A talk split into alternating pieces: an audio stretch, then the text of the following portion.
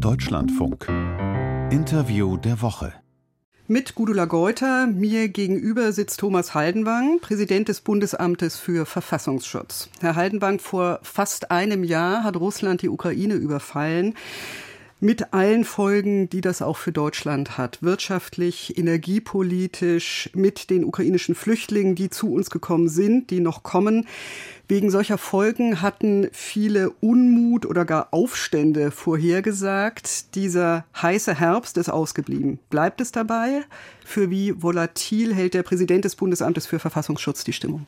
Ja, wir haben in den vergangenen Jahren immer wieder erlebt, dass Themen, die sich auch zur Emotionalisierung eignen, dann auch zu Protestgeschehen führen. Wir haben ja die großen Demonstrationen 2015, 2016, 17 im Zusammenhang mit der Flüchtlingsbewegung gesehen, Pegida-Demonstrationen. Wir haben dann ein sehr heftiges Demonstrationsgeschehen auch erlebt während der Corona-Pandemie. Und insofern bestand die Sorge, dass jetzt, wenn ein neues emotionales Thema auftaucht, und das hätte sein können, Energiekrise, Inflation, steigende Preise, Auswirkungen des Russland-Angriffs, hätte eben auch jetzt wieder geschehen können. Insofern gab es tatsächlich zahlreiche Prognosen, die auf einen heißen Herbst, auf einen Wutwinter hindeuteten.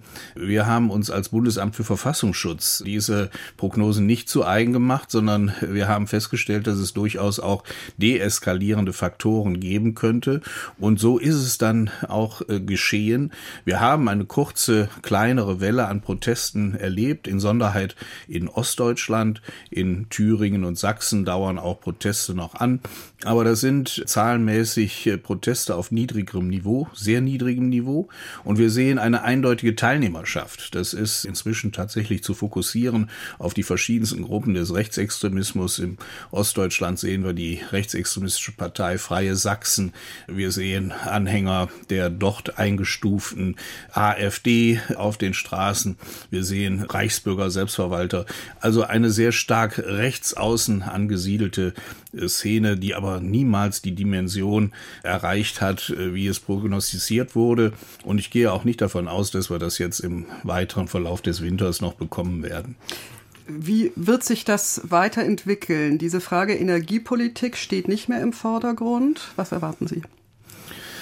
Es ist natürlich schon feststellbar, dass neue Themen gesucht werden. Die Veranstalter solcher Protestgeschehen suchen nach Themen, die aus ihrer Sicht besser zünden. Und wir sehen schon, dass man sich wieder auf das Thema Migration stürzt und ja, mit hohen Flüchtlingszahlen, wie wir sie in Deutschland zurzeit feststellen können, wird auch dieses Thema wieder mehr an Gewicht bekommen. Und das könnte ein Thema sein, das dann doch noch mehr Leute auf die Straßen bringt.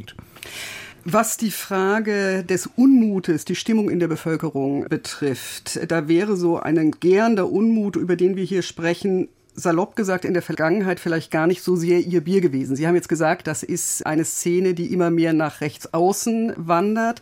Wenn wir beim harten Rechtsextremismus sind, wäre es Ihr Bier gewesen. Aber zu Zeiten der Proteste gegen die Corona-Maßnahmen ist ja ein neuer Phänomenbereich geschaffen worden, um den sich der Verfassungsschutz kümmert, nämlich die verfassungsschutzrelevante Delegitimierung des Staates. Es hat an dieser Kategorie einige Kritik gegeben, auch weil, wie Sie das eben beschrieben haben, die konkreten Inhalte, Corona, Flüchtlingspolitik etc. ja gar nicht so sehr im Vordergrund stehen. Ist diese Kategorie denn inzwischen klarer definiert? Zunächst muss man nochmal die Entwicklung etwas deutlich machen, wie es zu dieser Einführung des neuen Phänomenbereiches kam. Wir haben während der Corona-Phase große Demonstrationen gab, Massendemonstrationen in einzelnen Städten Deutschlands. Wir haben aber im weiteren Verlauf eben auch einen Flickenteppich an Kleinveranstaltungen erlebt, wobei in Summe auch sehr viele Menschen auf der Straße waren.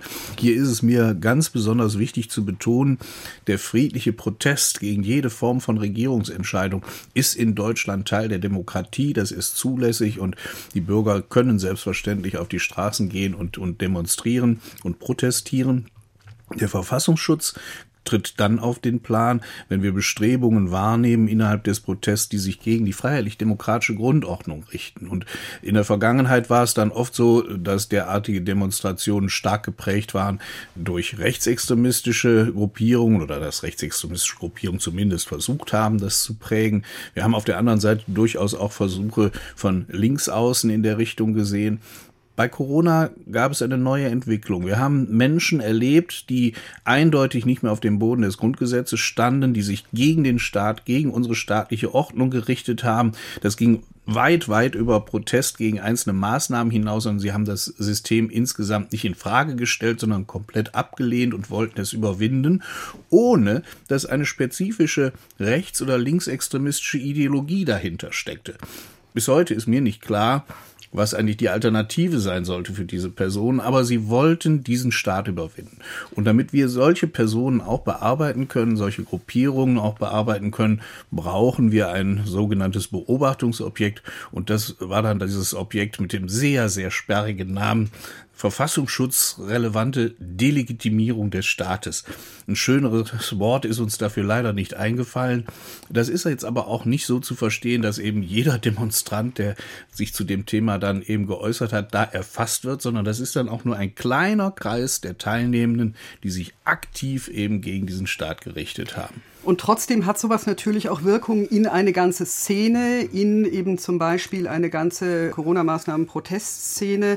Es gab die Kritik, der Verfassungsschutz habe mit dieser Kategorie mehr oder andere Kompetenzen bekommen, dass da Bestrebungen beobachtet würden, die zuvor vielleicht viele missbilligt hätten, die aber doch noch unter Meinungsfreiheit gefallen wären. Ja, für uns muss immer der Maßstab sein, das ergibt sich auch aus unserer gesetzlichen Grundlage, dass es sich um eine Bestrebung gegen die freiheitlich-demokratische Grundordnung, also gegen unser Grundgesetz, gegen unsere Verfassung handelt. Und da haben wir bestimmte Prüfkriterien, und wenn wir sehen, dass das Demokratieprinzip in Gänze abgelehnt wird, dass wesentliche Grundrechte in Frage gestellt werden, dass die Würde anderer Menschen missachtet wird, wir haben sehr viele Elemente auch von Antisemitismus feststellen müssen in dieser Protestbewegung. Wenn also solche eindeutigen Verfassungsverstöße da sind oder Zielrichtungen gegen die Verfassung, dann sind wir betroffen. Und das hätte auch schon vorher gegolten, aber das scheint tatsächlich ein neuer Trend zu sein, den wir in der Vergangenheit so in der Ausprägung nicht erlebt haben. Jetzt hatten wir eben schon das Stichwort Meinungsfreiheit. Ihr Vorgänger Hans-Georg Maaßen ist in den letzten Tagen mit Äußerungen hervorgetreten, unter anderem die Stoßrichtung der treibenden Kräfte im politisch-medialen Raum sei ein eliminatorischer Rassismus gegen Weiße. Bundesinnenministerin Nancy Faeser hat sich dazu geäußert, hat gesagt, es sei unbegreiflich, wie ihr je Präsident des Bundesamts für Verfassungsschutz werden konnte. Was sagen Sie dazu? Ja, auch ich nehme wahr, dass er durch sehr radikale Äußerungen in Erscheinung tritt. Äußerungen, die ich in ähnlicher Weise eigentlich nur vom äußersten rechten Rand politischer Bestrebungen wahrnehmen kann. Wir haben Analysen dazu eben auch wahrnehmen können von Felix Klein, dem Antisemitismusbeauftragten der Bundesregierung, der hier eindeutig antisemitische Inhalte eben auch sieht. Diese Einschätzung teilt auch der Zentralrat der Juden in Deutschland, teilt auch Michel Friedman kürzlich in einem offenen Brief. Diesen Bewertungen schließe ich mich an, und ich kann nur sagen, Herr Dr. Maaßen schadet mit seinen Äußerungen auch immer wieder dem Bundesamt für Verfassungsschutz, denn wir werden immer wieder auch mit derartigen Dingen dann in Verbindung gebracht. Das ist die Jetztzeit, aber das ist ja auch ein Mann, der über viele Jahre dieses Bundesamt geprägt hat als Präsident. Wie sehr ist das eigentlich noch der persönliche Einfluss spürbar in dem Amt? Ich würde sagen, er hat derartige Äußerungen erst getan, nachdem er aus dem Amt ausgeschieden war. Ich habe ihn in der aktiven Zeit so nicht erlebt, und er hat auch nicht in einer solchen Weise im Amt gewirkt oder das Amt geprägt. Da wären starke Kräfte da gewesen, die so etwas verhindert hätten. Also das ist eine Entwicklung der vergangenen Jahre, seit er nicht mehr Präsident ist. Naja, es hat aber schon Veränderungen gegeben, nachdem Sie Präsident geworden sind, zum Beispiel im Umgang mit der AfD. Es war notwendig, dass eine schärfere Fokussierung erfolgt gegen den Rechtsextremismus. Und das war allerdings auch eine Ressourcenfrage. Das Parlament hatte uns eben auch mit zahlreichen zusätzlichen Stellen und Geldmitteln ausgestattet, sodass es mir jedenfalls möglich war, diesen Fokus neu auszurichten. Und ich kann nur sagen, seit meinem Amtsantritt kann ich immer nur betonen, die größte Gefahr in Deutschland geht vom Rechtsextremismus aus. Damit sind wir jetzt schon bei dem Stichwort AfD. Herr Haldenwang, Ihre Behörde hat die gesamte Partei im März 2021 als rechtsextremistischen Verdachtsfall eingestuft. Ein Gericht hat das bestätigt, das Berufungsverfahren läuft noch. Nun wird üblicherweise nach etwa 2 Jahren geprüft, ob sich der Verdacht erhärtet hat oder nicht. Haben wir da demnächst Entscheidungen zu erwarten? Nun, die Beobachtung der AfD, die wir als Verdachtsfall tatsächlich einordnen, ist natürlich ein kontinuierlicher Prozess und wir tun das mit den in dieser Phase zulässigen Mitteln, auch unter Einsatz von nachrichtendienstlichen Mitteln. Wir werden zum geeigneten Zeitpunkt zu einer Bewertung des Geschehens kommen müssen, aber ein wichtiger Hinweis wird natürlich auch die Entscheidung des Oberverwaltungsgerichts dann noch für uns sein. Diese Entscheidung bleibt zunächst abzuwarten und dann werden weitere Schritte zu prüfen sein. Sie hören das Interview der Woche mit dem Präsidenten des Bundesamtes für Verfassungsschutz, Thomas Haldenwang. Herr Haldenwang, wir haben eben schon gesprochen über die Frage, was wird eigentlich beobachtet und ab wann wird beobachtet. Das wird ja derzeit auch in anderer Hinsicht diskutiert bei den Klimaaktivisten. Jetzt gibt es da verschiedene Gruppen und verschiedene Aktionsformen. Bei der letzten Generation haben Sie noch vor einigen Wochen keine hinreichenden Anzeichen für verfassungsfeindliche Bestrebungen gesehen. Gilt das noch? Ja, wir müssen auch, was diese Gruppe angeht, tagesaktuelle Bewertungen vornehmen und die Entwicklungen eben immer wieder neu einordnen. Zum Zeitpunkt, als ich die letzten Äußerungen getan hatte, das war im November vergangenen Jahres, da gab es noch nicht die Klebeaktionen auf Flughäfen, da gab es noch nicht diese bundesweit sehr, sehr zahlreichen Aktivitäten. Es gab aber auch bestimmte Äußerungen noch nicht, die wir heute wahrnehmen. Und wir sehen in der Zwischenzeit eben auch, dass durchaus linksextremistische Gruppierungen versuchen, Einfluss auch auf die Bewegung Letzte Generation zu nehmen. Das sind alles wichtige Faktoren für die Einschätzung, aber auch Stand heute kann ich in Übereinstimmung mit allen Landesämtern für Verfassungsschutz, auch in Bayern, auch in Nordrhein-Westfalen, sagen, wir sehen noch nicht hinreichende Anhaltspunkte für eine Gefährdung der freiheitlich-demokratischen Grundordnung. Sie hatten vor den Aktionen in Lützerath, dem Weiler, der ja gerade dem Braunkohletagebau weicht, vor einer Radikalisierung gewarnt, vor einer Unterwanderung, wie Sie ja jetzt auch sagen, durch Linksextremisten. Nun hat es von den Gruppierungen in Lützerath überwiegend keine klare Distanzierung von Gewalt gegeben. Welche Rolle spielt das für so eine Einschätzung? Ja, wir haben natürlich in Lützerath die ganze Bandbreite von Bewegungen gesehen, die sich für Klimaschutz engagieren. Und diese Bandbreite geht von friedlichsten Bürgern, denen eben Klimaschutz ein dringliches Anliegen ist, was ja auch in der Verfassung verankert ist. Wir haben auf der anderen Seite natürlich auch sehr gewaltorientierte linksextremistische Gruppierungen gesehen. Es gab Protagonisten der interventionistischen Linken, es gab Protagonisten der Bewegung Ende Gelände. Es gab Mitglieder der Antifa, die in schwarzen Blöcken sehr gewalttätig waren und dazwischen eben auch Fridays for Future und Letzte Generation. Man muss diese einzelnen Gruppierungen, glaube ich, schon sehr separat voneinander betrachten, was in so einem Massengeschehen durchaus schwierig ist. Aber es ist in der Tat beunruhigend, dass bei diesem Thema Klimaschutz, aber auch bei anderen Themen in anderen Spektren es inzwischen heute möglich ist, dass Extremisten mit eigentlich nur politisch interessierten Bürgern gemeinsam marschieren oder die politisch interessierten Bürger sich da nicht mehr abgrenzen. Ja, es ist ein Thema, das wir auch als Entgrenzung betrachten. Und hier muss man gerade als Verfassungsschutz sehr genau hinschauen, wo beginnt der Extremismus und wo endet eben einfach die Inanspruchnahme der grundgesetzlich garantierten Rechte. Für die Einschätzung, gerade was die letzte Generation betrifft, dass es da noch nicht ausreichend Anzeichen für verfassungsfeindliche Bestrebungen gäbe, haben Sie Widerspruch geerntet von Innenministern, von Joachim Herrmann aus Bayern, der meinte, Respekt für die Demokratie könne er bei den Aktivisten nicht erkennen. Herbert Reul aus Nordrhein-Westfalen hat Sie gewarnt, die Bewegung zu unterschätzen. Wie viel Einschätzungsspielraum haben Sie oder hat Ihr Amt eigentlich bei so einer Einstufung? Wir agieren bei derartigen Einstufungen unabhängig und unbeeinflusst von der Politik. Natürlich unterliegen wir der Rechts- und Fachaufsicht des Bundesministeriums des Innern. Das geht aber nicht so weit, dass dort fachliche, inhaltliche Vorgaben kommen. Ich habe ich und mein Amt, wir haben da erhebliche Entscheidungsspielräume. Das hat sich auch schon gezeigt eben in der letzten Koalition bei der Einschätzung eben der AfD. Das zeigt sich jetzt auch bei der Einschätzung des Klimawandels. Das Bundesinnenministerium lässt uns unsere Arbeit machen. Und insofern muss ich natürlich dann auch mit dem Widerstand bestimmter politischer Kreise rechnen oder mit dem Gegenwind. Ich fühle mich auf sehr sicherem Boden, weil ich eben sagen kann, das ist keine Einzelentscheidung des Bundesamtes, sondern das ist die gemeinsame Sichtweise des Verfassungsschutzverbundes, auch aus den Ländern, aus denen mir jetzt von bestimmten politischen Kreisen Protest entgegenschlägt.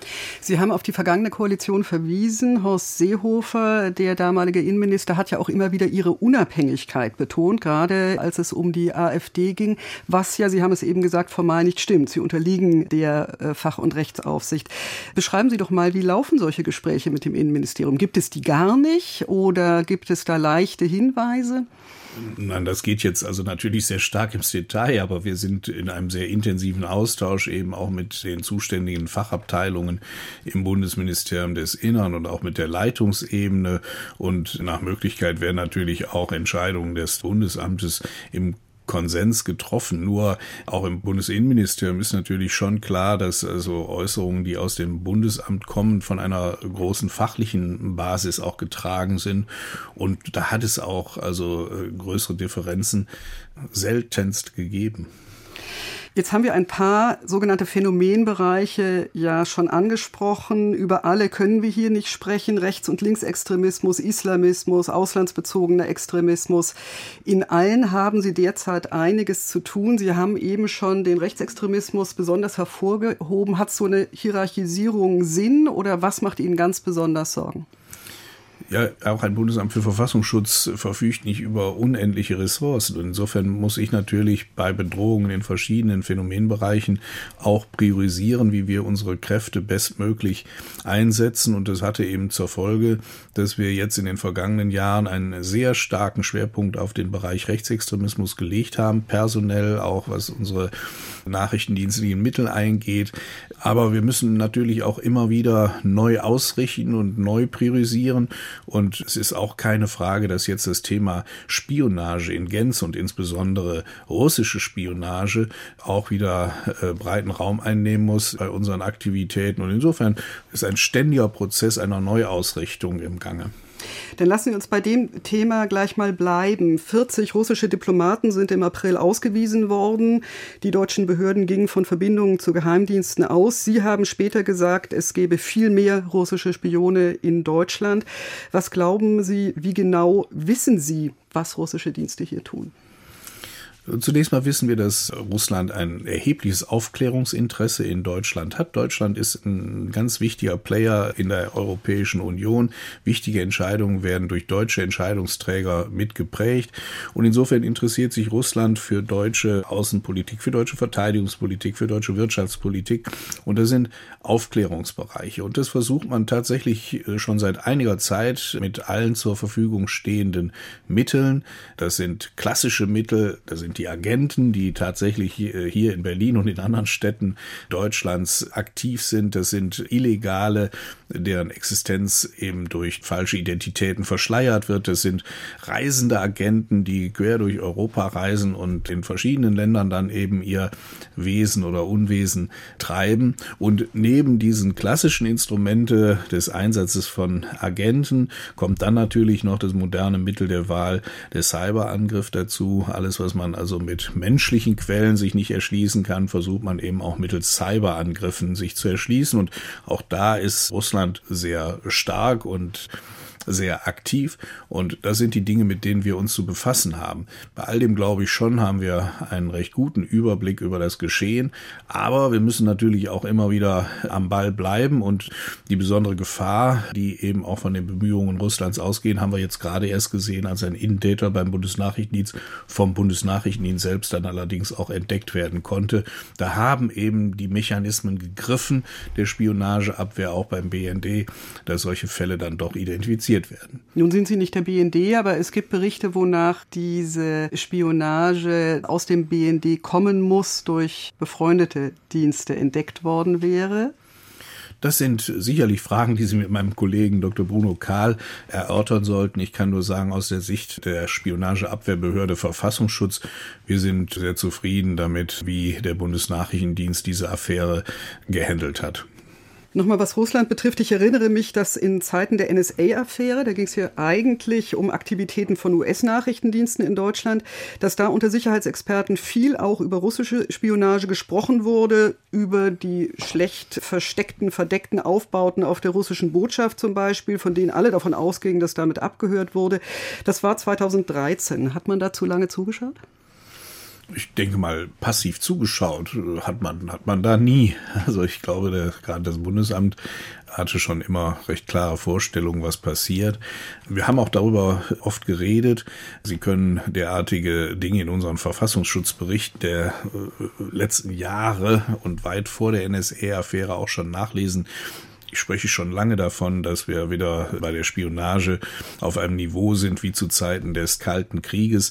Das ist keine neue Entwicklung, die uns jetzt in irgendeiner Weise überraschen muss, sondern wir sind darauf eingestellt und das, was wir vorhergesagt haben, dass im Fall eines Konfliktes das nochmal weiter sich intensivieren wird, das tritt jetzt ein. Darauf sind wir vorbereitet, darauf reagieren wir. Aber wir müssen natürlich auch immer wieder unsere Methoden anpassen und möglicherweise eben auch unsere Ressourcen in dem Bereich noch weiter aufstocken. Und es geht ja nicht nur um Spionage, sondern auch um Einflussnahme. Als die deutsche Energiesicherheit in Frage stand, da gab es im Netz eine Flut von Verschwörungsvideos zur deutschen Energiepolitik, zu drohenden Blackouts und mehr, die möglicherweise, sage ich jetzt mal vorsichtig, russischen Ursprungs sein konnten. Jetzt hat das Potenzial mit diesem Thema zu verunsichern abgenommen. Wie viel Einflussnahme oder Propaganda stellen Sie derzeit fest? Ja, Einflussnahme und Propaganda, aber auch Desinformation, Fake News, das gehört eben zu den Methoden eben der Gegenseite. Das ist eine Tradition, die man über Jahrhunderte schon gesehen hat. Auch darauf muss man vorbereitet sein und wir haben uns hier in Deutschland sehr intensiv auf solche Einflussoperationen auch eingestellt. Im Bundesinnenministerium gibt es eine spezielle Arbeitsgruppe, wo alle Informationen diesbezüglich zusammengeführt werden und wo tagesaktuell darüber entschieden wird, wie man darauf reagiert. Und oft ist es das beste Mittel, gegen Desinformation vorzugehen, dass sehr schnell die Gegengeschichte von der möglichst zuständigen Stelle erzählt wird. Und wenn eine kompetente Person, eine kompetente Einrichtung sehr schnell irgendein Fake News widerlegen kann, dann fällt so eine Geschichte auch schnell wieder in sich zusammen. Und da haben wir auch während dieses gesamten Konfliktes, wir jetzt als Community deutscher Sicherheitsbehörden, recht gute Erfolge erzielt, sodass ich glaube, das mag auch der Grund sein, dass diese Einflussoperationen nachgelassen haben, aber die gibt es noch und die erfolgen auch teilweise sehr zielgerichtet und eine große Gruppe von Personen, die immer wieder erreicht werden soll, das sind Menschen mit russischem Migrationshintergrund hier in Deutschland, mit Wurzeln in Russland. Damit will ich die überhaupt nicht in so eine Ecke stellen, aber Putin betrachtet diese Person offensichtlich als seine Staatsangehörigen und meint, diese Person müsse er erreichen. Bei einigen allerdings ist er da auch nicht ganz ohne Erfolg. Jetzt müssten wir eigentlich noch lange über China sprechen. Das machen wir mal gesondert, wenn Sie Zeit haben, in einem eigenen Interview. Ich würde aber einen Staat noch mal gerne ansprechen, nämlich die Türkei. Gerade hat der türkische Präsident Recep Tayyip Erdoğan angekündigt, dass die Wahlen in seinem Land um einen Monat auf den Mai vorgezogen werden. Welche Auswirkungen haben diese Wahlen in Deutschland? Wir sehen, dass hier in Deutschland natürlich eine große Anzahl von Menschen lebt mit türkischen Wurzeln. Wir reden hier von 3 Millionen Menschen, die einen Türkei-Bezug haben. Die Hälfte davon hat tatsächlich auch noch das Wahlrecht in der Türkei. Und insofern ist das durchaus auch für den türkischen Staat, für die türkische Politik eine wichtige Gruppe, die man zu erreichen versucht. Wir haben das in vergangenen Wahlkämpfen in der Türkei erlebt, dass die Emotionen, die dort geschürt werden, auch nach Deutschland schwappen. Und dass dann entsprechend eben auch Konflikte in Deutschland ausgetragen werden. Erste Anzeichen dafür sehen wir bereits. Der Wahlkampf wirft jetzt die Schatten voraus. Wir haben schon Veranstaltungen erleben müssen, wo Hasshetze gegen den politischen Gegner auch artikuliert wird von türkischen Politikern. Die deutsche Regierung ist da sehr sensibel bei dem Thema und das Auswärtige Amt greift solche Ereignisse auf, bespricht das mit der diplomatischen Vertretung der Türkei hier in Deutschland und ich denke schon, dass wir jedenfalls alles zur Verfügung Stehende tun werden, um solche missbräuchlichen Veranstaltungen in Deutschland zu verhindern. und zu verhindern, dass Konflikte auch in Deutschland eskalieren. Wir werden das beobachten. Herr Haldenwang, vielen Dank für das Gespräch. Ich danke Ihnen.